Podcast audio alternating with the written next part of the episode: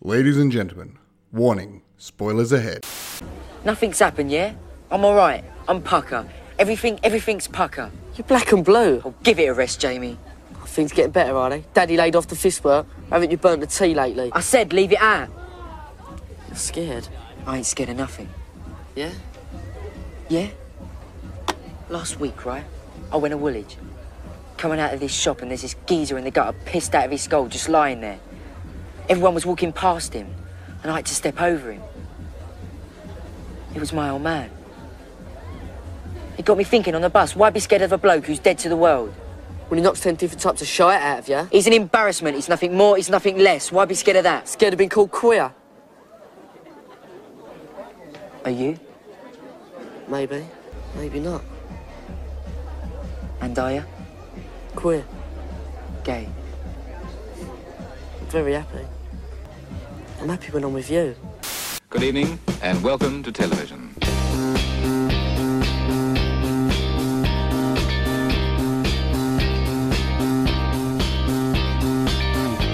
G'day! Hello. Hello! Hey. Hey! Whoa! Hey! I'm Wayne Stellini. And I'm Philip Hunting, and welcome to Fred Watch, where we view and review films, everything from the mainstream to the obscure. We absolutely do, Philip.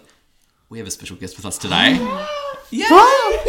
A wild, Kendall, welcome back. to a Oh, Fred wild Watch. Kendall appears. Hey. She used talking and it was very effective. Yay. Absolutely. Hi everyone. hey, welcome back, Kendall. Thank you. It's so nice to be asked to come back Uh, and be here. Thanks for yeah coming back, and it's been Of a, course. been a few episodes It has. since your last appearance. Yes, So since the Superman episode. yes, That that was a lot of fun. mighty episode of Mighty, Superman review. Yes, I loved it. Yep. Uh, So, what's one thing that you've watched since then that you'd like to share with us? Oh god. since then. holy yeah. sh- That's, or that's something that's recently. a lot. Yeah. Well, Captain Marvel. I've Yes. seen it three times. Only. Only, only three times, Yeah. and many more to come.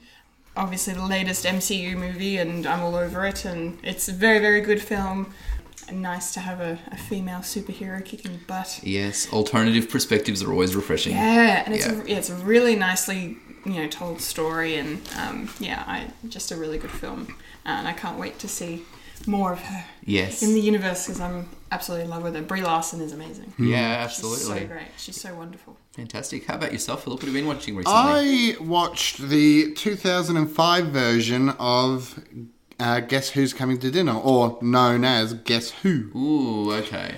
Was not a fan. And no, it's not it's as Oh, not a fan. great as Isn't that, that the as that Bernie classic. Mac movie? Is it Bernie Mac? Yeah, I think so. Yeah, Ashton yes, Kutcher? yes. Yeah. Yep. Bernie Mac, Ashton Kutcher, yep. So it's um, remember yeah, it's you know love Ashton Kutcher, but it is hard to compare him to Sidney Poitier as know, the so- outsider in the story. they are Yeah. the the problem for me is that in hindsight they are two very different movies Well, see, I didn't even realize Guess Who was a remake. It was that different. Yeah. well and that's it. it they are two very different movies and to me they kind of should have stayed that way in the sense of guess who should not have been trying to tag off guess who's coming to dinner Yeah, right. it, it's uh, maybe a little bit of semantics, but end of the day, they are, they they prop themselves up as the modern version, and we flipped it around, and it's all.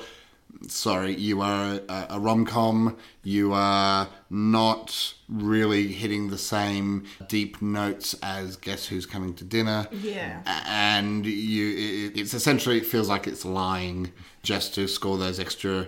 Come see it because we're redoing it and we're Yeah, Yeah. well, that's kind of how I felt about the recent Overboard remake that I have not bothered to waste my time on because I was they- going to say the same thing, Yeah. Kendall. I'm love, love, love the oh, original. the original is so good. It is amazing, and one could argue, if we look at the deeper intricacies of the story, it's not really a PC story. No. and it's one that shouldn't be remade. Really, based on the context, and if we look deeper in the in the climate Yeah. Mm-hmm. of how we treat one another as humans, and that's a fair critique because it belongs to another time. We Yeah. appreciate it in its context. Overboard is such a classic. Don't touch it. yeah. That's it. Don't That's I, touch it. it. I agree. Yeah, I, and, and I will say now, look, it's not at that the, the high level of guess who's coming to dinner, but it's in that sort of Mm. No. same field. If you're Yeah. not going to do anything totally different, or if you're going to make it so different, Yeah. just why bother connecting Yeah, if you're to gonna the switch, original? Mm. if you're gonna switch the roles or switch the genders, like you, you need to at least have something new to offer. Well, one thing that I think Hollywood, if you like, or at least American television's done right with something that I've watched recently. Mm. So I've watched Big Little Lies. Ah. yes. How good is that show? It is absolutely outstanding. Oh my Yes, God. David E. Kelly adapting a novel, whether it's fresh from his imagination or an adaptation, the man can do no wrong in my book. yeah, yeah. It is just so beautifully performed. Laura Doan, you are not on TV or film enough. I Thank you agree. very much. Yeah. Nicole Kidman, Reese Witherspoon smashed it. And Shailene Woodley too, Yeah, being did- the youngest of the cast. Did a great job. Brought it, yeah. Everyone just nailed it. Like throughout the whole, it is perfection. it's so good. So we've had a bit of a mixed bag of what we've been watching lately. Yeah, I like it. This is very good. And speaking of stuff watched lately, Yes. what is today's film? Well, today we're reviewing the coming out and coming of age story, Beautiful Thing. Please explain. In a working class area of council estates in southeast London, the shy and often bullied Jamie, Glenn Berry, lives with his single mother Sandra, Linda Henry, who is preoccupied with her latest lover Tony, Ben Daniels, as well as secretly securing plans to run her own pub. Jamie, on the other hand, is more interested and infatuated with classmate and neighbour Steve, Scott Neal, who has a tumultuous relationship with his abusive father and drug dealing brother that leads to a number of violent altercations. After one such incident, Sandra offers Steve some refuge in her flat where he sleeps top to toe with Jamie. Adapted by Jonathan Harvey from his own play, Beautiful Thing provided a unique and refreshing narrative about being gay at the time of its release in 1996. So, Kendall. More than two decades later, is Jamie and Steve's love story still a beautiful thing? Very well phrased. Thank you. I like it. Wow. Yeah, no, I love this movie. It took me a while to warm up to it though in the Mm. beginning because, you know, their accents are very thick Yes. in the way they speak and certain like you can pick it up obviously because it's still English and but um yeah the just you know the slang and the, the you know just the way that they speak is very like it's Yeah. Mm-hmm. hard to kind of but you get used to it you get drawn in and then I was just wondering where the story was going, but it's because I, I feel like it's very much a character kind of driven film. It most certainly is, yeah. yeah, yeah. And but no, I really, really adored this love story between the two boys. They were very sweet. You could tell from the get go they had chemistry. The way they would try and like steal glances at each other, it was just so adorable and very sweet and yeah, and very innocent, and yeah, I really, I really just, I don't know, I and, and then just this, I don't know, the struggles of them dealing with with this issue at, at that time in the mid '90s is just, yeah, it's a completely different time to now, and Yeah. like if this movie were told now, wouldn't it? It would probably still be very similar, but I think it would be a little bit easier for them, I- obviously. yeah, today. I think so too. And something we'll talk about a bit later is in terms of where it is Mm. set because it's you know working class, so socioeconomics region, which does impact the, the slang and the language and Of the course. accents and the heaviness. Yeah. All of these things, the landscape, it's all grey council yeah, estates. yeah, it was really interesting. Yeah, everyone's so close together Hmm. i in these estates. Yeah. The, the sense of community is different to other sort of narratives that we've seen. For sure. So yeah, you're right. Absolutely, make makes a difference. So if we were telling it now, it would we could tell the same story, but it would be told differently. Yeah. And probably not have as much of an impact, perhaps, or maybe a different type of impact. Yeah, yeah. Different impact. If you'd have to something. approach it from a different angle, maybe. Yeah. But um, but yeah, like Like just off the top of my head, potentially done today, you might still have a lot of the issues because of the uh, the working class background, but Yeah, of course. theoretically, there's more uh, support through maybe schools or just through the media and uh, through that sort of thing. So Well, there's greater education that's it, awareness greater and education awareness. representation. That's it. No, Yeah. exactly. And positive representation. Yeah, yeah, that's it yeah. too. I'm just really annoyed that I hadn't heard of this film until you you brought it to me. Yeah. Yeah, because I really really liked it, and I feel like it's one I would have watched years ago if I'd known it existed. Yeah, gotten onto it a bit earlier. Yeah. Yeah. So Philip, you're you want to elaborate on your initial thoughts about a bit- Yeah, about look, beautiful it's- thing? it, it, it's tough. Uh, I, I, I've got a few thoughts on it which are a bit tough, and I'm not entirely sure how to broach it. So I think I'm just going to say it and and, Just and do it. a- and change my mind as as I talk. But um, as a whole, it was a beautiful movie. Mm. It was absolutely gorgeous, but. I feel I've seen similar movies before, Mm-hmm. and this is this is the this is the awkward part because I'm almost want to say it's been done. I've seen it plenty of times, the same formula. And on top of that, I seem to have seen, and maybe it's just because these are the ones you're bringing to the table, Hmm. Wayne, or just the stuff that seems to stick out because it is so powerful and stuff like that. I seem to see a lot of in the in queer film a lot of this. They came from broken homes. They came from uh, bad places. tropes, for Th- example. Yeah, those tropes, and I must admit, I found myself going while watching it, I actually found myself going, "Oh, here we go, another working class."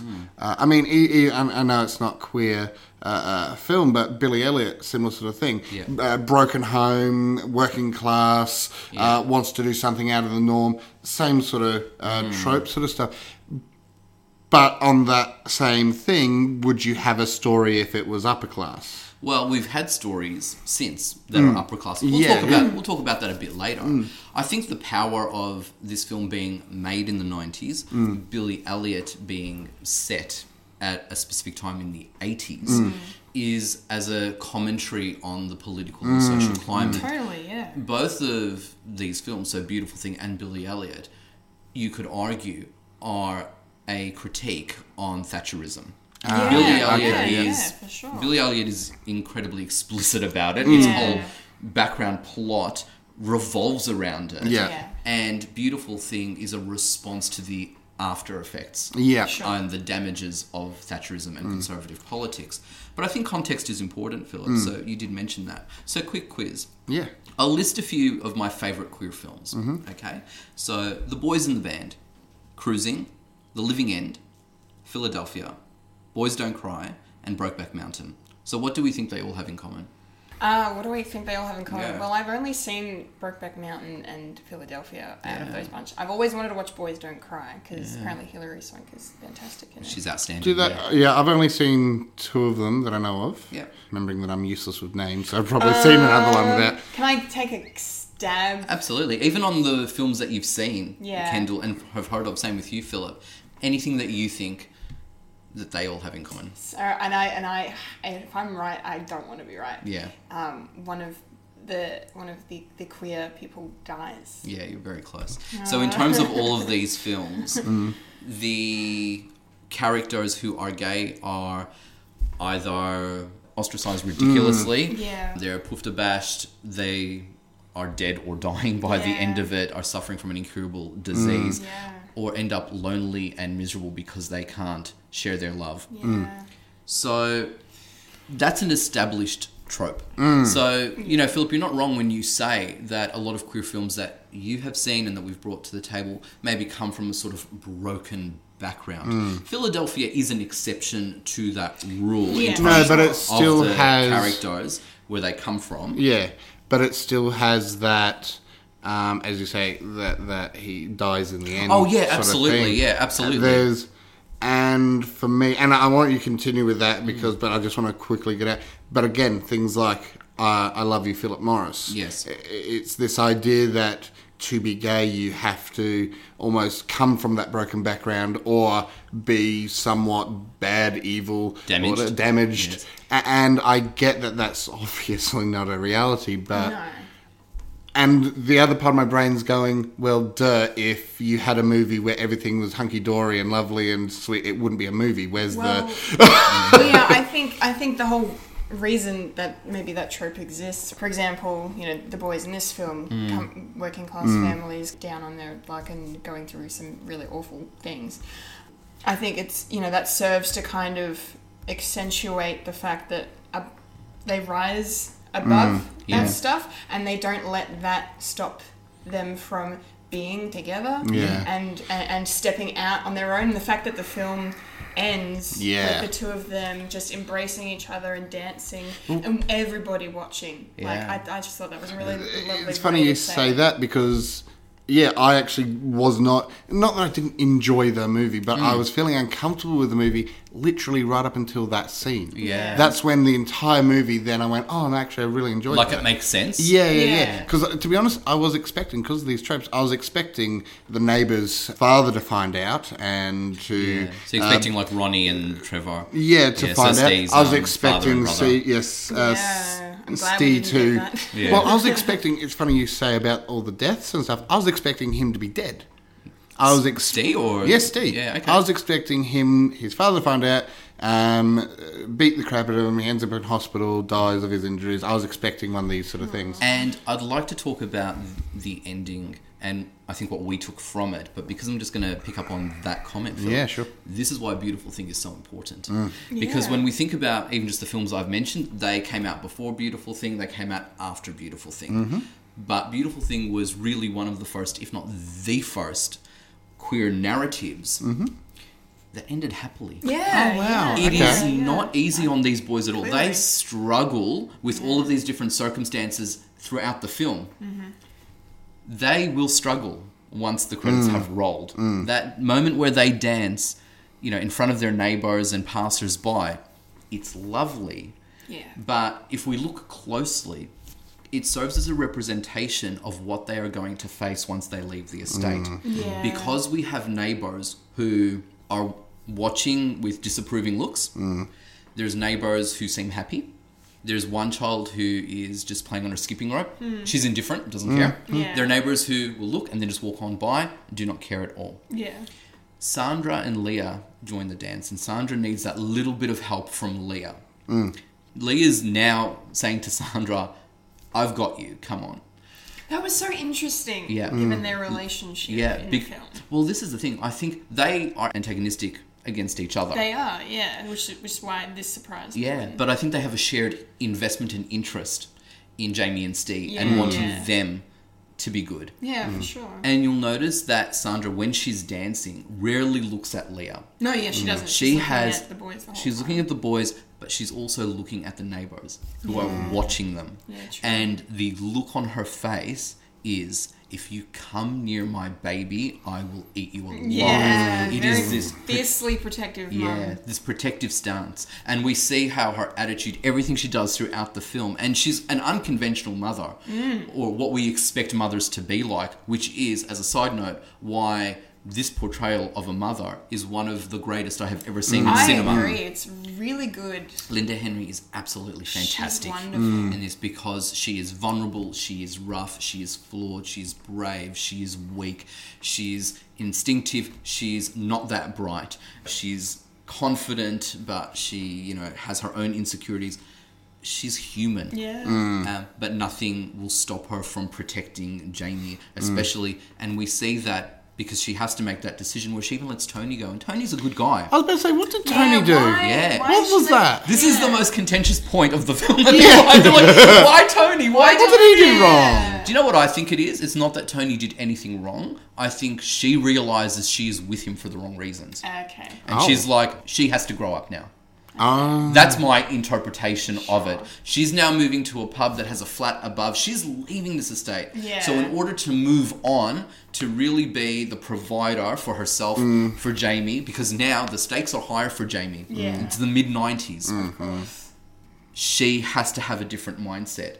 And she's ready for it. That look on her face when she's dancing, she's ready for it. Yeah. Yeah. Yeah. So, what were you all thinking about that ending initially? It took me, I won't lie, it took me actually a few views to enjoy that ending. Because when I first saw the film, I loved everything except for the ending. Because I'm like, really? it did, that does not seem realistic. And then I'm like, step back. Don't take it so literal. Like, yes, Yeah. they're literally dancing, everyone's literally watching, but what's it really trying to say? Yeah, Uh, well, Yeah, Kendall, what did you take from it? I mean, um, my, yeah, well, it's funny you say that because like my brain was like, are they actually dancing to the song, or is it just you know they're just dancing because they're just dancing, or like is the music? yeah, yeah. Can they The- actually hear the cut, cut to reality, and they're just uh, four Yeah. people just Silence. shuffling around in silence. Yeah. music? So- although, although I guess you assume that they are really dancing because Jamie says, "Do you want to dance?" Well, once yeah. the music starts playing. so I'm yeah, yeah, imagine. so that's what yeah. and Um, Leah's always playing Mama Cass from her apartment. Exactly, Like, anyway, so why wouldn't it be exactly. playing? And I love that song, like Dream a Little Dream. Yeah, it's beautiful. One of my favorite love songs ever. Yeah. Um, yeah. No. uh, The uh, my only issue with the ending was I, I wanted more Mm. because like they were like we're gonna go to the Gloucester Hotel and party it up, and I, was like, I wanted to see that. Like, I was looking forward to that, you know. But like I thought, I thought that's where the film was gonna end. But like no, I.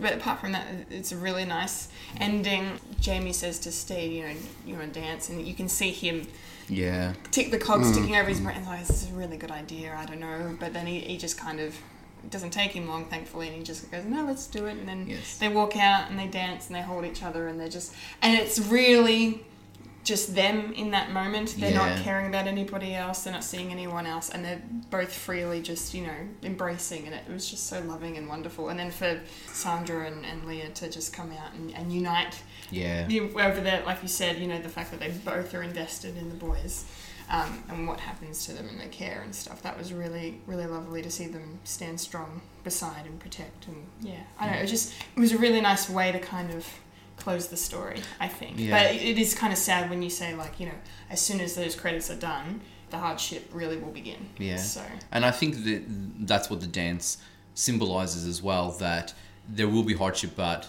they have a strong community. It's a small community. At this moment, it encompasses Leah and Sandra, yeah. but they're going to a queer club. yeah. It's going to encompass a community now. Yeah, Yeah. yeah, yeah, yeah. Phil, did you have any other thoughts about Yeah, that ending? definitely, Yeah. definitely. So um, the ending itself. It's right. Sorry, I've just had the realization as to why I'm struggling with this film so much, and I'll get to that shortly. Yeah, but go for it. I was actually on the opposite side of that. I was glad it ended where it did, Yeah. because again, you got to remember, I had in my head, I was worried about Steve's Someone- dad. Yeah. I was worried about Yeah. that we still had a half hour left in the movie, and Steve's dad sees what's happening, and that's where the beatings come. And, Yeah. But that brings me now to why I've just realised why I'm having such a visceral reaction to this movie. It's because I hate the era. Yeah. I hate. Okay, my s- tiny bit of therapy now.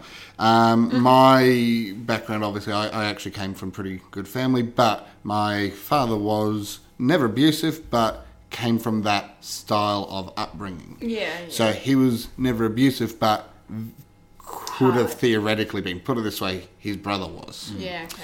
And so um, I remember the fear, even as a kid, for myself. And this is coming from someone that had a good upbringing, who had and didn't have all these extra issues. So I've just realized that anytime I've watched any of these movies that have these sort of tropes, this working class trope, the abuse, that I actually react negatively to it because, and it's just going to sound dumb, but it's not fair It's not fair, but it's and there's realistic. nothing it's realistic but that's sort of it it's not fair and there's nothing that could be done about it even today like I, i've jokingly said in the past you need you should be, have to have a license before you can procreate because they're just some people you hear about it still even today the abuse that some people do and that's one thing i can't deal with you know and i think that's why i have such a negative reaction to it because Well, c- plus it's awful to see Steve go through that. Yeah. Stuff. And to see the bruises on Yeah. his back. And, Um, at, s- I remember in high school, I used to be beaten up myself. So remembering that when I see them getting beaten up and bullied at school. yeah, well, I yeah I got bullied at school too, so that Yeah, same. wasn't needed. If Mm. Yeah, yeah. Yeah. And And, it's- I'm not trying to say it's a you know unique experience. Lots of people have. Most of our listeners probably were. Yeah, absolutely. But I remember that anger. I remember that f- hurt. Well, And there is this hurt and helplessness, and you do Mm. see it a lot through Steve. Like both of these boys are bullied in their own way. Yeah. Mm. Jamie quite openly at school. He works really hard and is quite successful up until the very end of Mm, the film to keep it from his mum. Mm. She knows something's on. He's wagging PE Yeah, and yeah. so forth. Yeah. Steve is popular, is really well liked at school, and Mm. you know he's athletic and eh, a handsome fella. All of these things. He's picked on at home, so he has to have the role of caregiver. Yeah. because his dad is an alcoholic who's out all day. I'm assuming works. His brother Trevor is out. I'm assuming works as well, but you know has some really nice threads for the estate community. Yeah. We know that he Yeah. gets that through drug dealing Yeah. and yeah. things like that. He has this love of his possessions because he picks on Steve for borrowing his shoes and scruffing them up and, and things like that. So there is this relatability, I think, but I feel like there's a closer relatability when it's coming from a working class lens because it's different to when we see upper and middle class as well. Yeah. Yeah. What's great about the film being why I love it is because it is refreshing because after everything it ends positively. Yeah. Like it ends lovely and positively. Yeah, it's great. And it's still made in an era of new wave queer cinema where queer filmmakers were making movies like, you know, The Living End quite famously, where they were angry Mm. Yeah. and they were explicit about what being gay was like, and they would talk in a way that mainstream audiences would not have heard before. You actually got to see queer people making love or having angry sex and being quite raw and open. They talked about having diseases that mainstream didn't seem to have and all of these things. They fought back as well. They weren't victims. So there's a lot of angry independent movies Yeah. being made by queer filmmakers. These are all extremely important. I'm not diminishing them at No, all. Mm. no way. But in this wave Mm-hmm. comes this Mm. beautiful little film made for TV and then later released in cinema from the UK, Oh wow, yep. based on a play, and it is refreshing. Yeah. And again, we're saying, well, we can relate to this. The queer audiences can relate to this. We were picked on at school. Our home life was difficult. We're poor. We're not in these huge, lovely estates. We're Mm. not in Hollywood where we've got maids and servants and things like that. These kids are gruff, you know, Yeah, Mm. and they're good-looking kids, but they're not these perfect smiles and polished No, no, kids. they're I- not. They look like normal kids I went to school with Yeah, yeah, yeah. you know, they slang aside and the different sort of languages there, but they spoke how we spoke. I could have hung out with these guys, Yeah. so to speak. I could have been bullied by some of their Yeah, peers, yeah. all of these things. So, amongst this angry vibe of cinema comes something that's still quite refreshing, but it never glosses over what is reality in the outside world, I feel. Yeah. So, in terms of the representation of coming out and coming of age, it's different for blue collar compared to white collar people. Coming out as a theme is interesting in film Yeah. because it's done in two different ways. One as a power struggle. So straight people love to find out who's gay in cinema and Yeah. unfortunately in real life too. Yeah. Why? Because it is something I have over you. It's something I can bargain against you. Yeah. Mm. Leah does it in this movie. Yeah, she does do it at one Yeah. point, and that's really not cool. Absolutely. And coming out can also be driven by fear. Sandra pushes Jamie to come out. Yeah. She's angry. She feels betrayed by him because he's not being honest. Yeah. She doesn't consider how difficult it has been for him. Yeah, which Yeah. I, I didn't like that. Yes, yeah. but I don't think straight people do. That's a generalization, but I think a lot of people who struggle or who feel like they've been lied to by their queer family members or friends can never appreciate the struggle of self certainly. identity. I only Yeah. see it in terms of what it means to them. what it means to Yeah. them. Yeah. Mm-hmm. Absolutely. But S- Sandra, at least, those feelings, her sentiments, and there's some beautiful dialogue exchange between the two in that Yeah, moment, Yeah, yeah. comes from fear.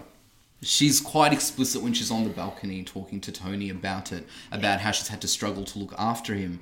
And now that she thinks she's finally getting th- things on her feet with this new pub, Yeah. he's thrown another curveball at her. One of my favorite bits of the film, and especially of that moment, is when Jamie's crying on the bed. And he's like, You think I'm too young. You think it's a phase. You think I'm going to get AIDS and everything. Yeah. He is throwing her fears in, her, face, face totally. and saying, I know why you're angry at me. I know why you're doing this to me. I've contemplated it myself. Yeah. I've heard it from everywhere else. And you're throwing this back at me. I don't find that moment exposition y at all. No, I no. find it extremely beautiful. And I find that that's when he's being quite honest. Yeah. I don't necessarily know if by the end of the film Sandra's fully resolved about what this means. No, I think she's starting to come to terms with it. Yeah. Um, and maybe, you know, that's the road to acceptance for her. Yeah, I think so. Yeah. I love the bit when Jamie finds out that she's now going to manage a pub and he's like, You didn't tell me. And she just looks at him and goes, Snap. Yeah. And that is such a great comeback. Yeah. And that says so much. She's like, Wow, my friend, Yeah. this is it. They have an interesting relationship, don't they, Jamie Really and Sandra? interesting relationship. Yeah. Yeah. So, overall, in terms of the character dynamics and the performances, yeah. anything particularly stick out or anything you want to comment about? I just I just love when you can watch a movie and you don't know any of the actors and they Mm. just give you like everything. yeah, it's an open book, isn't it? Yeah. And the performances I was so impressed. Mm. Like just really I, and that's another thing about you know actors you don't know either is just it's just it helps to sell the realism of the story to you Yeah. you know you believe it a lot more Yeah. um and and yeah the, I, I was just really im- impressed with every single person in this cast. Like wh- everything that they brought, the material they had to work with, they worked very well with it. And mostly the two boys, like the, they put it all on the table. and they they were did. really emotional, and I just It's quite impressive wonderful. considering that they had not had a lot of acting experience on screen before. No, really? Yeah, so yeah, like Linda Henry, who plays um, Sandra the mother, is a bit more seasoned and still acting today. Oh, sure. Yeah, in, in British soap operas and things like Okay, that. yeah. Phenomenal actor. Yeah. Uh, I absolutely love her. I adore her so much. I Yeah. love this portrayal of Sandra Yeah, for yeah, all she those was- reasons I mentioned before. yeah, yeah. yeah. But the first moment you see her with her shopping trolley, Oh, I it's like love that. that. You, like she doesn't say anything, but you get an idea of who this woman is. You know, yeah, you know, straight away you just have to get that shot of her looking at Jamie, catching him not in school, and Mm. then she just races off with the trolley. I love that. being hampered So by good. Leah's mum Rose Oh, the that whole was- way through. She's trying to get around. Oh, that made me laugh. What about the exchanges between Sandra and Leah? They're Oh. just priceless. Ah. Interesting. Actually, I found something interesting with that, and Yeah, Phil. again, slightly off topic, but for a film that is so heavy in the working class and was not afraid to use homophobic slurs, there was very little racism. Hmm. Yes. Considering you've got a family from South Africa, by the looks of, yeah, there was just there was no, and again, that might be due to the sort of the whole community sort of thing. That, Yeah, I think the socioeconomics of the working class and even lower class or underclass Mm. is that you do tend to have uh, people who have immigrated or come from immigrant backgrounds don't usually start at the top of the of the ladder Mm. No, in terms of that's it. hierarchy and, and, and the power there. So yeah, so these types of people from all these different types of backgrounds would have spent all this Mm. time living together, working together. Because you're right, Sandra doesn't dislike Leah, for example, because of her race. Mm. No. She dislikes her because she's a bad influence. She's Yeah. lazy. Yeah, she's promiscuous. Yep. All of these. She's different things. loud. Very loud.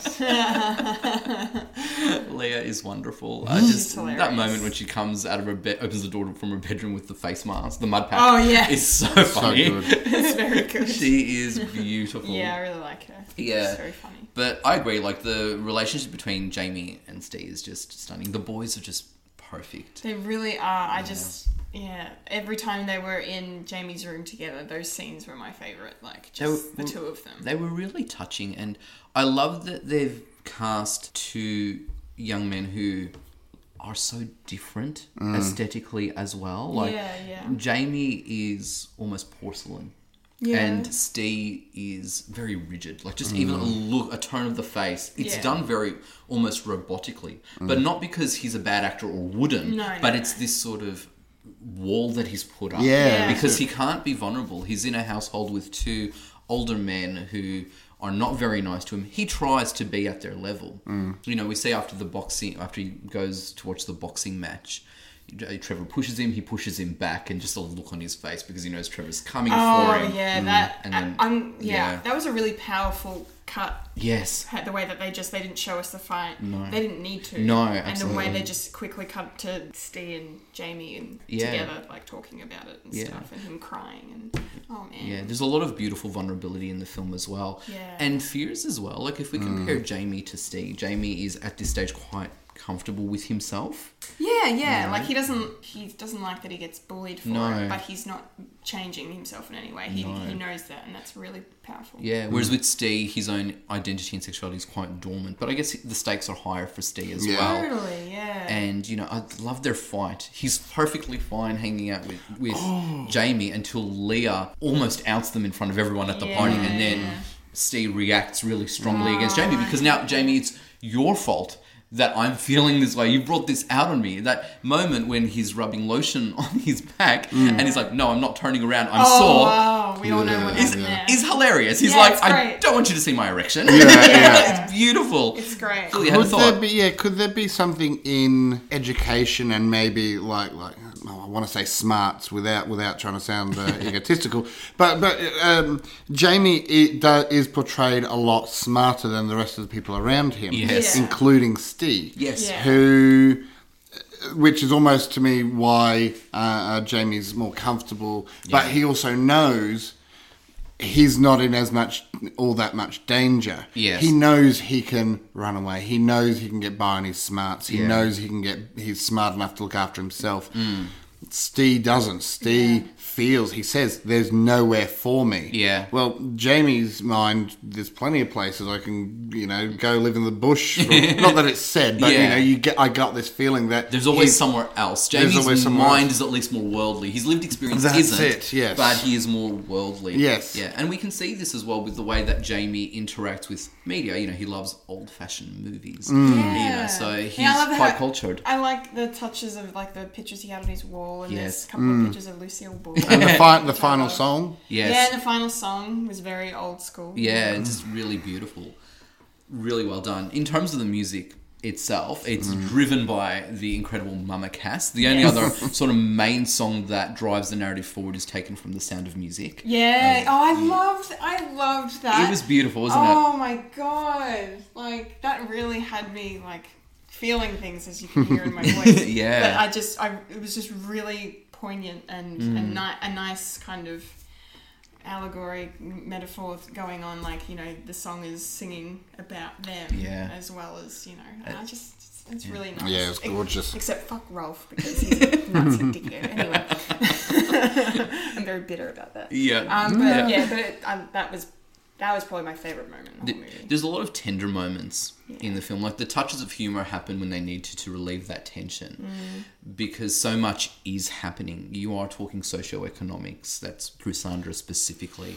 You're talking about coming of age and coming out, and that's through the boys. Leah represents her own sort of outcast, and she links to Mama Cass. A large figured woman who didn't want to appear on stage at first would say, No, I want to sing behind the curtain. I don't want people to look at me Yeah, because she thought no one's going to want to watch a fat woman perform. Yeah. And you know, as, when she did appear and people got to see her perform with the mum as a part of the mums and the papas, she was everyone's favorite. Yeah. you know, she was the strongest musically totally. and had a successful uh, solo career as well, away from Mm-hmm. the mamas and the papas. So her music is used as the na- as a narrative tool I really Mm, throughout like the film. like yeah. that quite a bit.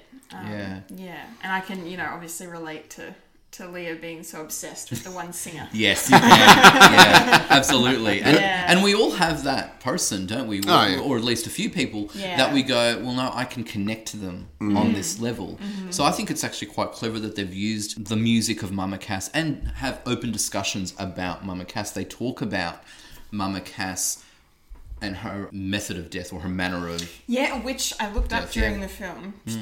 The, the sh- she didn't actually choke to death. No. That's an urban legend. Yes, because she had a half-eaten sa- ham sandwich on her bedside table. Yeah. she died of a heart attack. Yeah, Yes, but it, because of that half-eaten sandwich, everyone's like, "Oh, she choked to death on a ham because sandwich." apparently one yeah one of the coroners initially speculated that's how she died. Yeah. and then after they did the autopsy, they're like no, it was heart failure. Yeah, yeah, Yeah, yeah. So that conversation they have is interesting because Mama Cass is made fun of. Yeah. You know, through that. Sa- yeah, Sandra's been on the booze, so she's feeling a bit, you know, It was a bit, Got mouthy. a bit, got a bit tense. Yeah, but Jamie stands up for Cass Elliot because he's then linking to her as an outcast. Because Yeah. he himself is being made fun of. He Yeah. says, you know, maybe she was happy being fat. Yeah, I loved, I loved that when he said could that. she not be happy? Yeah. I.e., I'm gay. Why can't I- I, I be be- happy Yeah. being gay? Yeah, Why exactly. do we have to be like Why do you have everybody to else? put a negative association? Association with on these the things? not the norm. Yeah. Yeah. That's Someone's- that's someone's not your, different. that's not your experience. Yeah. So the dynamics and just talking about the characters again is quite interesting because we're using you know celebrity and music to to link to these people who are in the real world. Men and women are portrayed quite differently here. You know, it's as a gender study, it's really interesting. Yeah. Uh, again, I love the way that Sandra is portrayed. Yeah, uh, yeah, just yeah. so complex. Yeah. The men in this are either hyper masculine or quite sensitive. Yeah. They seem to be quite extremes. I yeah, I love that. Yeah, so we do get that. We all fall in love with Tony. Yeah, at first Poor I was, Tony. At first I was like, who is this guy? What's his deal? But then like he just seemed to be genuinely a sweetheart. Yeah. And you know, only had good intentions for Mm. Sandra. and- And it was interesting with that as well. The whole again going back to what I was saying before about um, uh, book smarts, academia Yeah. and all that. Again, Tony was on the same level as Steve? Jamie. It was Jamie, Jamie. yeah. Yeah, Oh, in sorry. terms of Oh, Articulating it He's differently. art- yeah, articulating Yes. differently. He, Yes. he's he's obviously educated, has a more of that sort of hippie, uh, educated hippie sort of view. That sort of He talks sometimes. I It's hilarious. l- love the f- it's that university student. It really is. that yeah the 27 year old university. Yeah, yeah, student. no, that's it. That's I it. love the first time that Tony like really speaks to Jamie, and he's just like uh, problems. Yeah. just one worded sentences. He's and an my- art student. He's and, and my favorite, my favorite, my favorite gag is when Sandra and Jamie are having that fight about who's smart and who's not. And Jamie's like suggests that Sandra's had a lobotomy. it's like, what did he say? Oh, explain it to her, Tony. Well, lobotomy is. shut up, Steve. I love Shut up, it, Tony. Because you know the the phrase "What did he say?" is is quite common in Yeah. Britain as to say, "I'm like you know, it's an acknowledgement. I heard you. I dare you to say it again." Yeah. Yeah. But I love that Tony's taken that really literally. Literally, yeah. Yes, he is a he's a gorgeous human. Yeah. uh, Tony is. But you're Yeah. right. You don't know how he's going to come across at first, do you? No, no. Yeah, and he is quite sensitive. He's really affected when he believes that Sandra had aborted a child. You know that moment where they're in, where she's in the bathtub, and I do like Sandra when she's alone with Tony specifically. She's quite Mm. reliant on him. You Get me this, Tony. You do this for me, Tony. And I believe that that's also one of the main driving forces why she has to break away from him. In the end, why she has to dump him is to be. This And I independent. guess like maybe that was a metaphor with like, can you put the trash in the disposal? Yeah, Like, at just the, end, the last sort thing. of e- even just get rid of it type Yeah. thing, yeah, or get rid of me as trash almost, yeah. But yeah, that moment when and not much is said. Like we don't hear their conversation, but we would have known how it went. That he would have been affected totally. Uh, by that. I personally don't feel that. Look, I, I get I get all that, but I don't feel that was portrayed well enough. Oh, okay. It- that You wanted it- more? w- Well, Well, they could've- I they I probably could've done a interpreted little bit more, I interpreted that she was pissed off with him because he went to help uh, Leah Afterwards. after. Yeah, that that. oh, you mean the with her that- breaking up with him. Yeah, exactly. Oh, okay. That that Yeah, what that's- we get, that's kinda what we what I get thought too, yeah. in in the, the sequence of things, what we get is that night where Leah's stoned off her face. Yeah. and he goes, he goes to help her, Mm. and uh, Sandra yells at Tony to To leave her. to, to leave her. He continues, and then I thought she was pissed off at him for helping her, and I'm sitting there going, "How is this a bad? What? What is? I, I couldn't see what that was. Now, if it is more of this other sort of stuff, Yeah. I don't see that. I can't see that, and I want a little bit more if that's the case. See, based on how Sandra is with Leah at the end of the film, I never interpreted her leaving Tony because he's Well, helping that Leah. just made it more confusing. yeah, oh. not to me. me. Not to me. For Yeah. me, that just made it more confusing that this poor guy, who, as far as I'm concerned, has done only the right thing, Mm. now Sandra's going off at him for not sticking by her when really he has. I mean, you look at Yeah. what happens when, when uh, Jamie uh, first comes out, Mm. etc. Um, Sandra runs off crying. He comes in to defend Sandra. What have you done? Yeah. And then uh, Jamie says, you know, oh, uh, and he's like, uh oh. Um, We're cool. we're it's cool. cool. It's cool. yeah. Like the guy's just sweet all round. He Yeah. wants to do the Yeah, right thing, really and then I does. saw him being dumped, and I'm like, that's just. It made no sense to me. To I- me, there was no real I can need kind for of- that. I Yeah. can kind of agree. Okay. Yeah, I mean, I Again, get if this was based on a true story and that's just something that happened in real life, then sure. But I see where you're coming from, but I think I got I just got it. Mm. So for me, I didn't. I've never had the problem with. I mean, it's always unfortunate because Yeah. Tony's lovely, but we can see she yeah she's moving on. Well, yeah, I And get, she- I yeah. get, I kind of get both sides of this. She's having really. f she's having fun with Tony, and I think she realizes that she just she needs to grow up. yeah. That's Mm.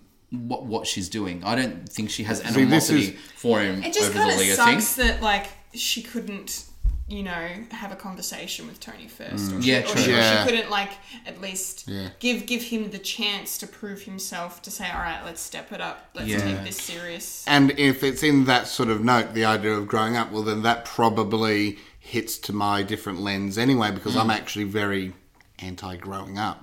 I don't believe if you're in a relationship and you're happy and you believe you have to end the relationship because it's not adult enough, well, then there's something wrong with you, not the. Well- Well, as far as I'm concerned, Uh, because no, that's fair enough. But let's also look at it at the lens through Sandra, struggling all her life, as she said. Not a single bit of food in the fridge. I've had to steal to feed my child. Jamie's father was never in the picture. She lives in council estate flats. She's worked really hard to build up a reputation working in a pub so then she can go and manage another pub and actually get away from all of this closed in living because she gets to live above the pub. Give Yeah. Jamie some space Mm-hmm. Yeah. my son is now acknowledging that he's gay.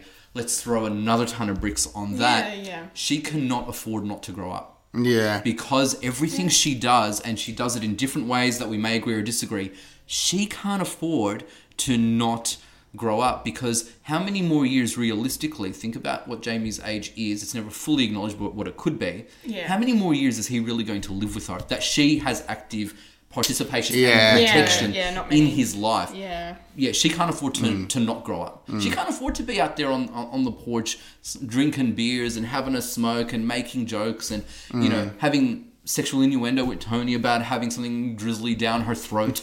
Yeah. In front of her child, Mm. she can't afford to be doing that. You see it in Yeah. her emotion and passion at the end. Yeah. yeah. I love this woman so much. Oh, same, same. Again, I just, I, again, I, I, I see that, but I, I don't think that's portrayed enough. Okay. I- If we have to have a conversation about it, Mm. just for me to be able to sort of get, oh, okay, maybe that, then I don't think it's been shown well enough. Yeah. Again, I just probably from my just read view- it a lot closer. Oh, maybe, maybe. And you've seen Yeah. it quite a few times as well. Yeah. For me, it just looked like this poor guy. Uh, it, it was almost like we missed a scene where she turned around and said, "Look, I just don't like you anymore," or or even. Oh, grow up, Tony, uh, sort of thing. But it's not about him, it's about her. Yeah, This but you is see, the thing. I You can don't- see it in her face when she's like, you know, put out the rubbish, put out the trash. It's about her. It's not about Mm. him at all. Yeah, yeah, It's it's- difficult for her to break up with him. Yeah, Look how he yeah. hangs- comes in a suit and a I flower. know. Mm. Hair slicked back. It's probably been washed for the first time in two years. Yeah, you see, again, I didn't see. I saw just someone that was like, "I'm done playing with you. You just piss off." oh, okay. I didn't feel it was that callous. But Kendall, you're in, in the middle there, I'm mate. kind of in the yeah, kind Mm-hmm. of in the middle. Like, I, but yeah, I don't know. It's it is hard. Yeah. It It Hard is to kind difficult. of- And, I and, love and, it. what- I love what's- that we've got three different perspectives about this Yeah, because yeah. it shows a the complexity of human beings and relationships. Yeah. but how well written this film is. Oh yeah, it's definitely well written. how Definitely well, well written, written. it is. You can draw all this out. And to be honest, it's really I'm finding it really interesting that we are, for want of a better word, arguing or discussing Yeah. something that really is not poignant In the to grand the scheme of grand things, scheme of yeah. the film. It Yeah. is not the plot of the. No. This is not the Tony Awards. No. Is it? Thank you. Thank Get you. it, get it. That's- Mm. No, but it's great. Okay, well, if we're talking about you know the the core relationship of the film, Yes. Mm. Jamie and Steve. Mm-hmm. So it's a bit of a slow burn Mm. Yeah. to them first uh, sleeping to well sleeping in the same bed to that kiss to them being intimate. to- It Yeah. has little bumps up up and down. I think it's paced and plotted perfectly. I yeah, I think so too. their relationship is very real. It's so tender and just lovely. Both display ranges of masculinities and femininities, and that's difficult to do in teenage boys. Mm. Relationship goals, kind of. but Mm. yeah, But it's what it's were we also thinking? well, I, I've always found it interesting. Again, this trope, and again, not knowing. I've had very different uh, uh, experiences hooking up with people and stuff, but there's, there is this interesting trope where it's the like he uh, Jamie has zero idea, apart from maybe a little bit of innuendo, which at whatever teen can be misconstrued he has very little idea that Steve could potentially like him or potentially be gay, and yet he's like, sleep with me up this end of the bed. I'm gonna kiss you now.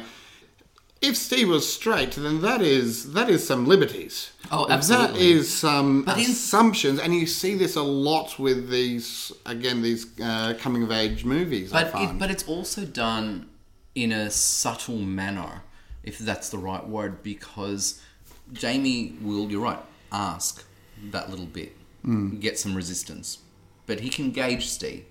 you know, these guys have lived next to each Oh, other yeah, Mm, yeah. forever. Have you know, been to school together. They hang out together. All these things. So he does know Steve quite well Yeah. but he builds upon every single Yeah, question. question, yeah. And that moment when Steve finally decides to lay down next to him, it's kind of like, you know, happy now. Yeah. I just love how rigid. it's the most uncomfortable look because it's terrifying. Yeah. Well, yeah, yeah. Yeah, and ja Jamie as well. He was like, "Can I touch you?" And Steve's like, "Well, no, I'm sore." So he's like, "Cool, you're sore on the chest, on the back, on the shoulders. I'm gonna touch your face." Hmm. Yeah. It's so beautiful. Yeah. There are a lot of liberties, you're right. Hmm. But at the end of the day, as much as I think this film has a lot of realism in it, it is a movie. Yeah, yeah. It's well, a I was actually going to romance. ask how Yeah. how does that sort of thing work in the real world? You know, it's It works differently to everybody, Yeah. you know. Yeah, I that's don't true. think we can That's true. sweep and, and No, no, generalize touche, against touche. it. No, But no. yeah, no, those guys were just absolutely fantastic. Yeah. I feel, yeah. I love the dynamics between oh the no, characters. absolutely gorgeous. Yeah. The- and I think the characters as well all serve their purpose to the plot. And, Mm. you, and you can you can strip it down to tropes. You know, you've Yeah. got Yeah. your effeminate gay guy, you've got your masculine gay guy, you've got you know the promiscuous. Drug addicted, alcoholic girl next door. you've got, you know, the single struggling mum. You've got the loser hippie Mm. boyfriend. You've got all of these different Yeah, tropes. yeah. It just they they meld together, together so well. harmoniously, don't They they? do, yeah. So sometimes sticking to narrative tropes isn't always a bad thing. No, it's but what you al- do with them. Exactly. And also, let's remember the film was, you know, made, made 95, released 96. Yeah. So these tropes were still, in terms of mainstream queer cinema, where Mm. the queer characters are the leads, where it is about them and it is about giving them a happy ending, is entirely fresh and novel. Yeah. It is new. Yeah. Yeah. Yeah. Yeah. So, again, I think this film is just so significant. It's really important, I think, in the realms of, of the history of queer cinema Yeah. and the, the shift it takes and the statements it makes. So, if we think to more recent times, the, the year 2018 was nicknamed 2018 Yes, it was. because of the positive representation of queer people, particularly young people, in the media. Yeah. So, quite famously, a, a movie called Love Simon came Mm. out, Yeah. and based on a, a great book actually called Simon versus the Homo Sapien Agenda. There it is, Simon versus, uh, which yes. is which is a really good book. And so, Love Simon came out, got a lot of attention Mm. because it felt so fresh and we're like oh it's a positive story about a young gay guy and rah rah and it's falling in love and it's just lovely and sweet and when this came out i was just like hang on there was a movie about two gay guys that was really just lovely and sweet and happy ending. And I do enjoy Love Simon, absolutely.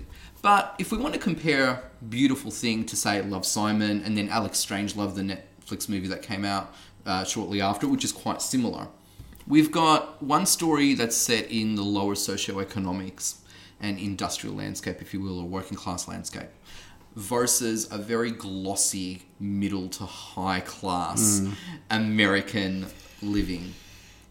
Both stories are relevant and both serve their purpose, both provide a narrative, both have struggles. Mm-hmm. But personally, as somebody who's grown up in a working class background, there's one I can relate to more. One Yeah. feels more Yeah, real yeah, yeah. than the other. So, and I know films stand on their own, we shouldn't really compare, but today we will Yep.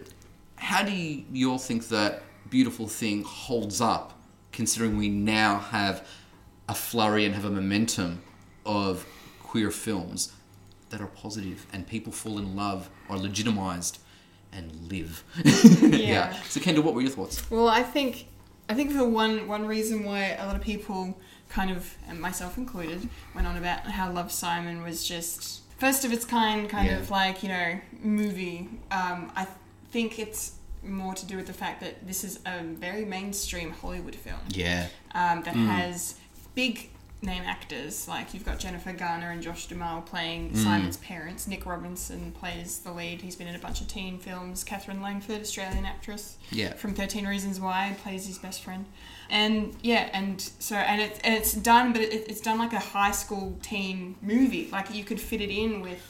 The you know the crop that's come before it with Mean Girls with Yes. Breakfast Club. i was going to say as far back as john hughes You films a lot of really- people said it totally. feels like a john hughes movie So yeah much, yeah so much, and that's one of the reasons why it was so so enjoyable as well and relatable in terms of just high school Yeah. for me. But I can see totally why you would Mm. say you would relate more to Beautiful Thing Yeah. than to Love Simon because you're right, it does have that Hollywood gloss Yes. and that sheen to it. Yes. And I think there's nothing wrong with that because No. there's been a slew of Hollywood teen films that present the fairy tale. Yeah. You know, again, John Hughes made a whole career out of it. He did. We all grew up on John Hughes. We love we, We love, love John them. Hughes, We yeah. love them, yeah. I guess perhaps it feels that I would have loved to have seen it happen with queer characters sooner. Yeah. Because the momentum really did start a lot sooner. Well, it did, Yeah. and it's like I was saying earlier. I'm like, I had never heard of Beautiful Thing Yeah. until this doing this podcast because, I, I, which is I, I guess it's because you know it was a small British film. yeah.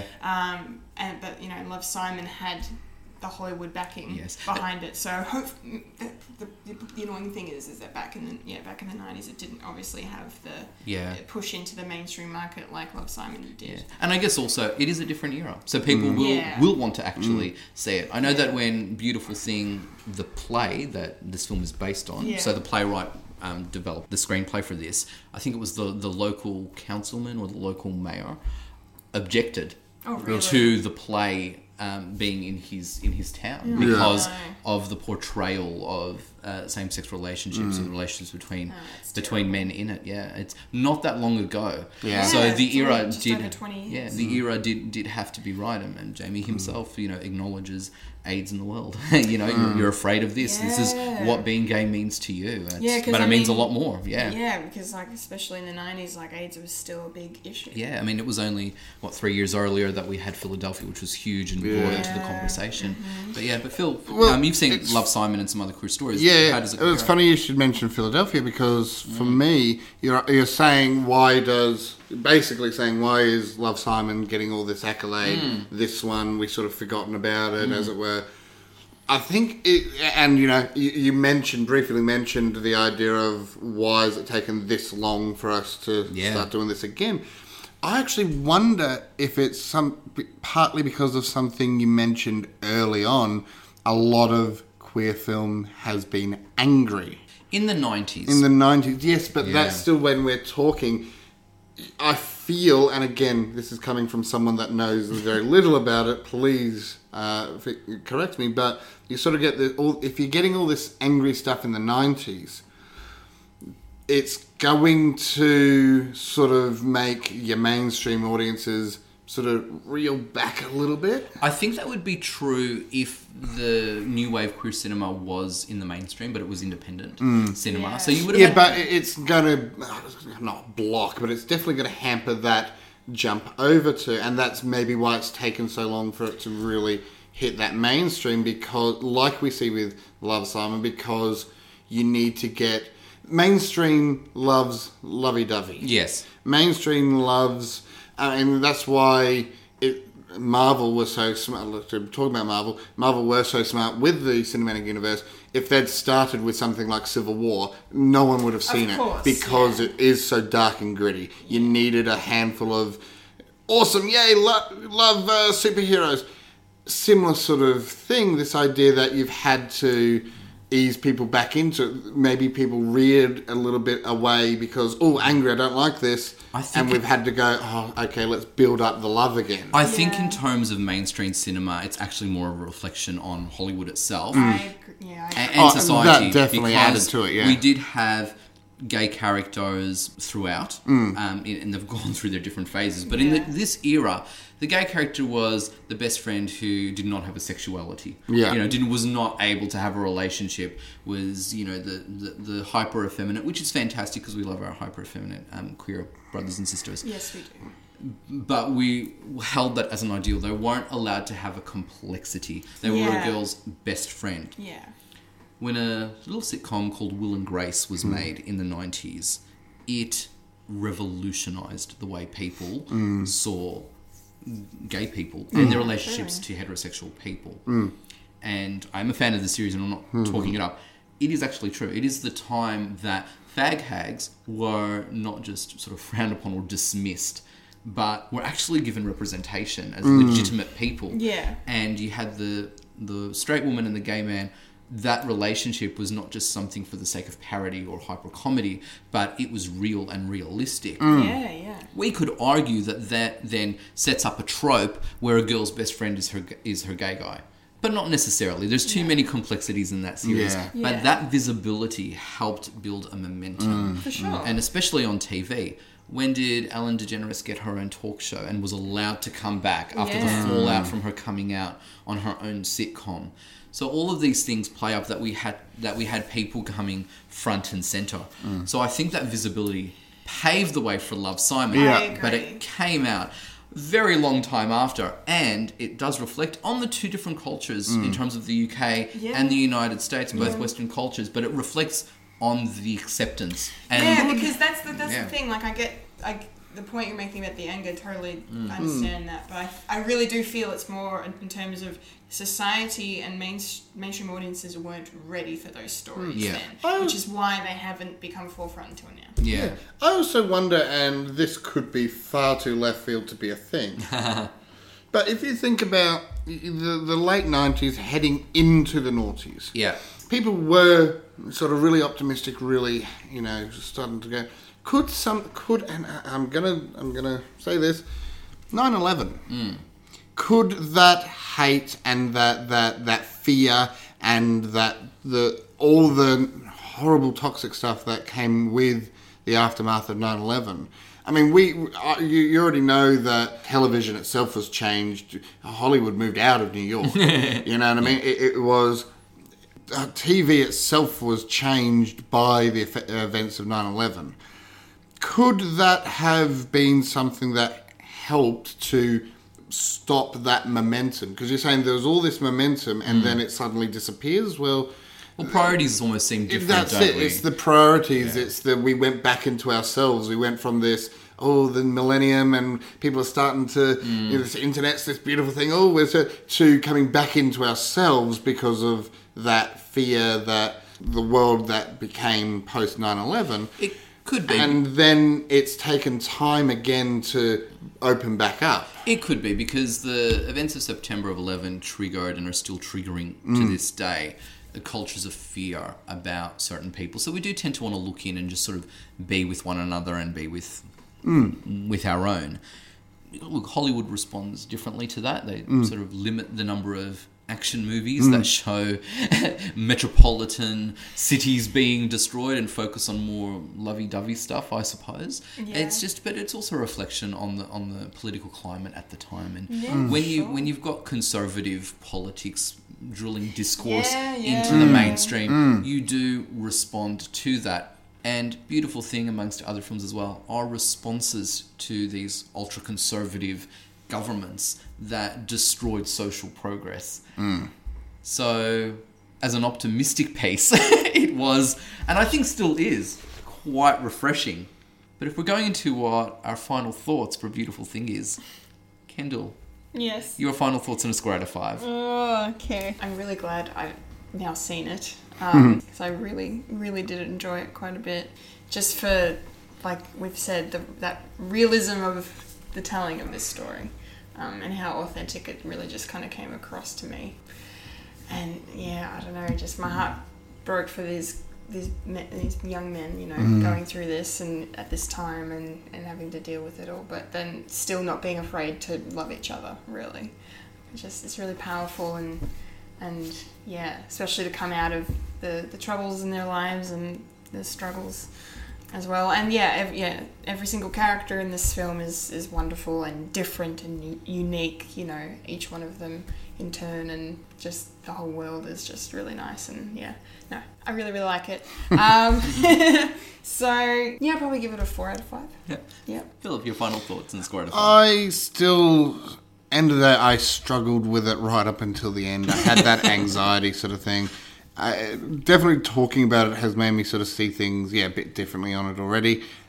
But I would, after saying all that, I would definitely say it's a movie uh, needs to be within that that that history of uh, uh, queer film, and needs to be something that I think is looked at, watched, enjoyed, analysed, whatever. you- This you this say. movie should be done in schools. Yeah. yeah, I think so. It really. should. And for that, I would give it a four out of five. This may not surprise you, but I love this film with every fiber of my being. Yeah. It is absolute perfection and flawless. It is so poignantly dramatic. It's quite sweet and romantic. It is funny. It has a great soundtrack. Mm. It's told so beautifully. It is performed exquisitely. Glenn Berry, who no longer acts, shame on you.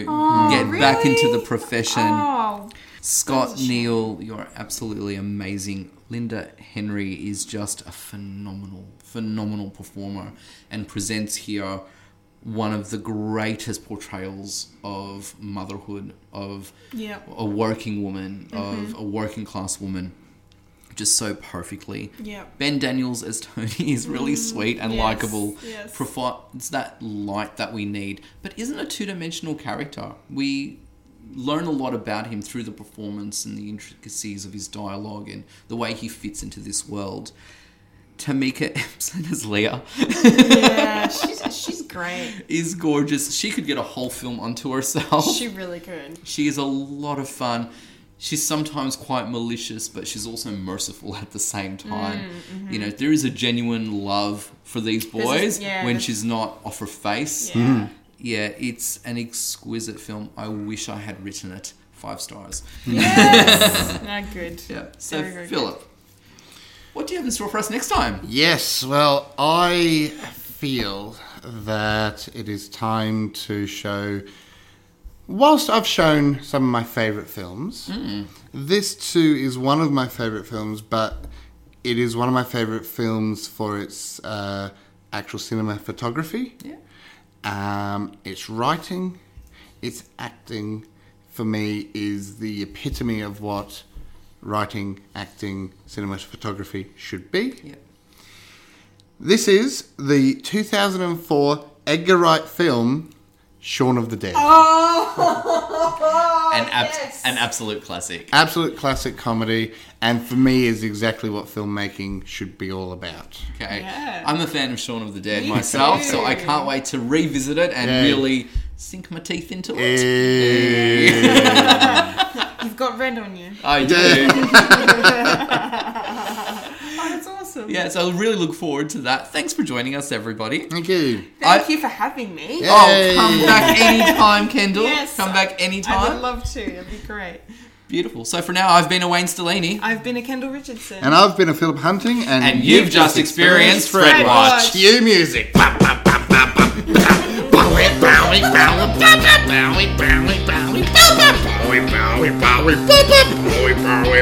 it's nice to see this in person because I all like oh I just get to hear it. I'm never allowed to go this long. Philip, we have a guest in the studio. Behave yourself. And scene.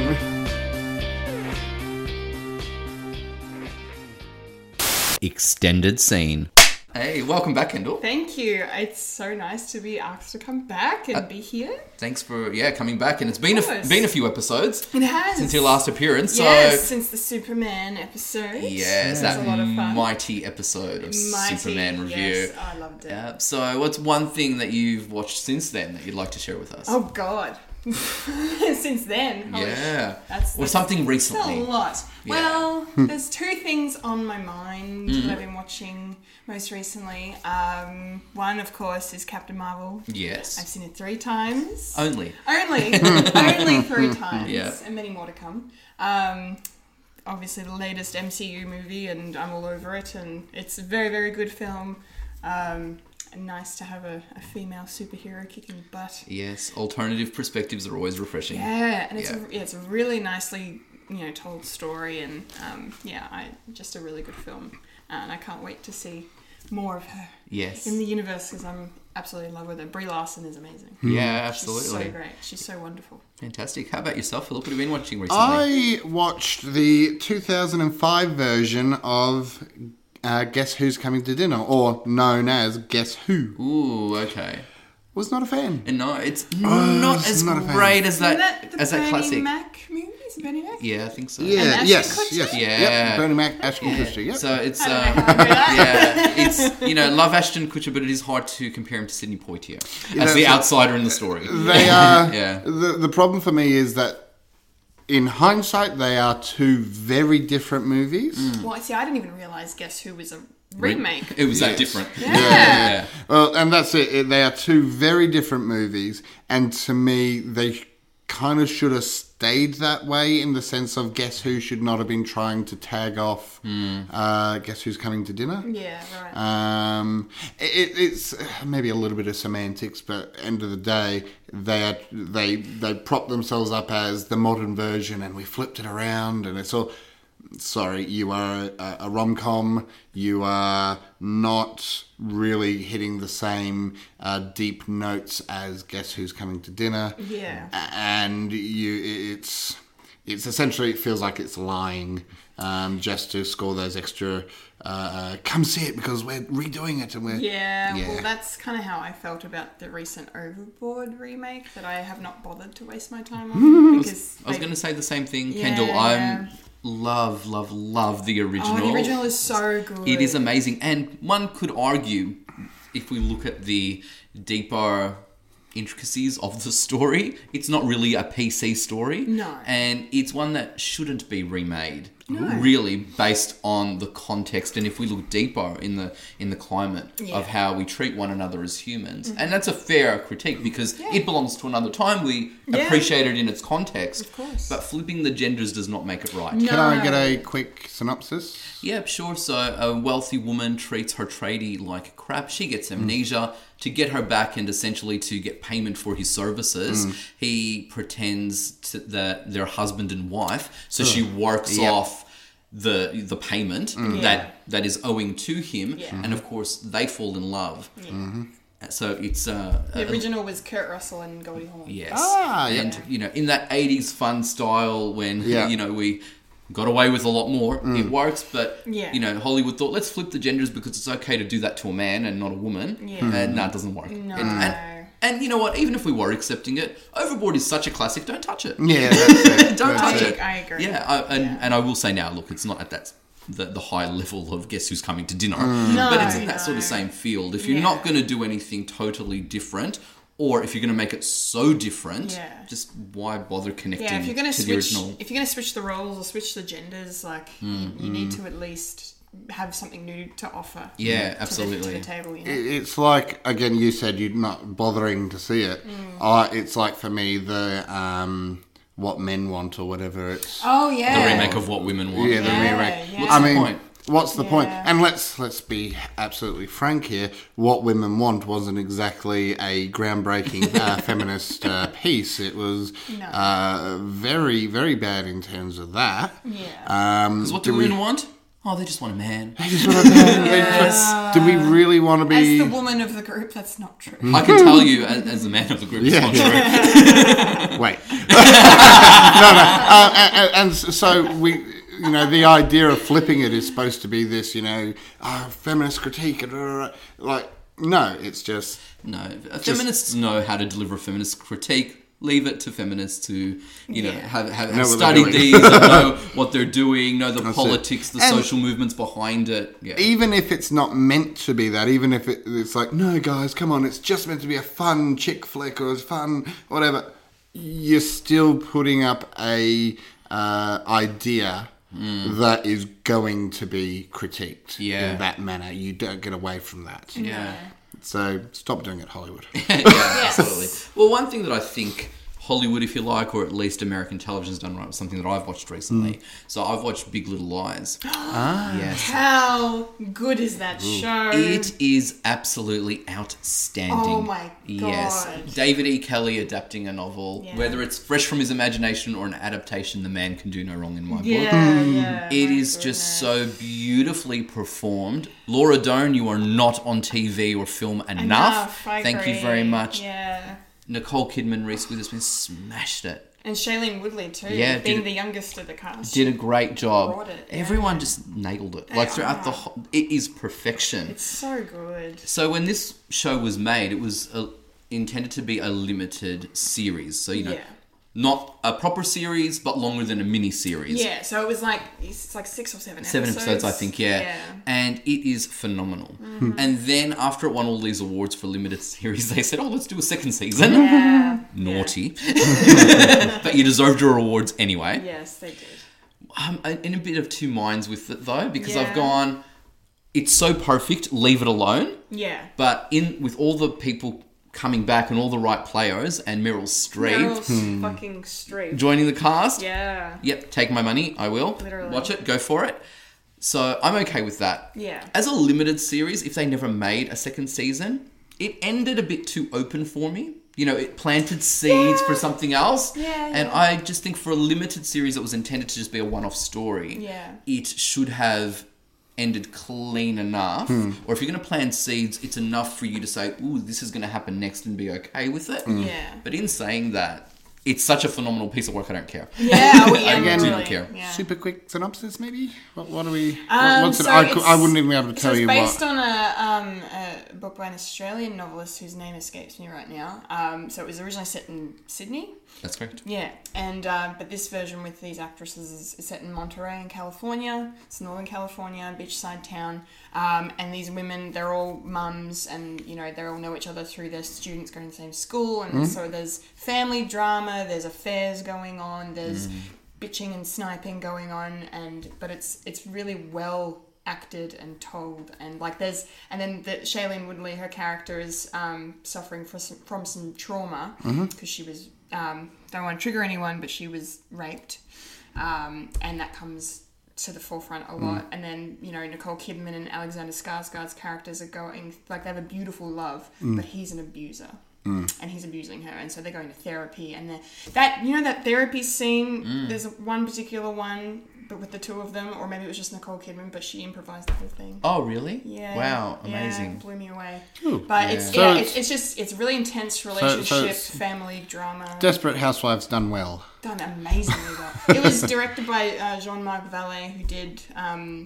Dal- uh, dallas buyers club Ah. and wild Yep. It's yeah, it's it's a phenomenal just- Mm. work. It's Nice. beaut- it's handsomely produced. and the it's cast beautifully is top done. notch and it, yeah Yeah, it's so well written. i'm so glad you watched it Oh yes, and it's one Highly of the recommend. yeah, it's it's one that I've seen recently, and I've just gone, why didn't I watch it sooner? Yeah, yeah. Why didn't I Even watch it I sooner? was late to it. Like it'd Yeah. been done for a few months at least, and then everyone was coming into work and buying it. I'm like, ah. Yes, it's then, it's yeah, it's incredible. Fantastic. So we've had a bit of a mixed bag of what we've been watching lately. yeah, I like it. This is very good.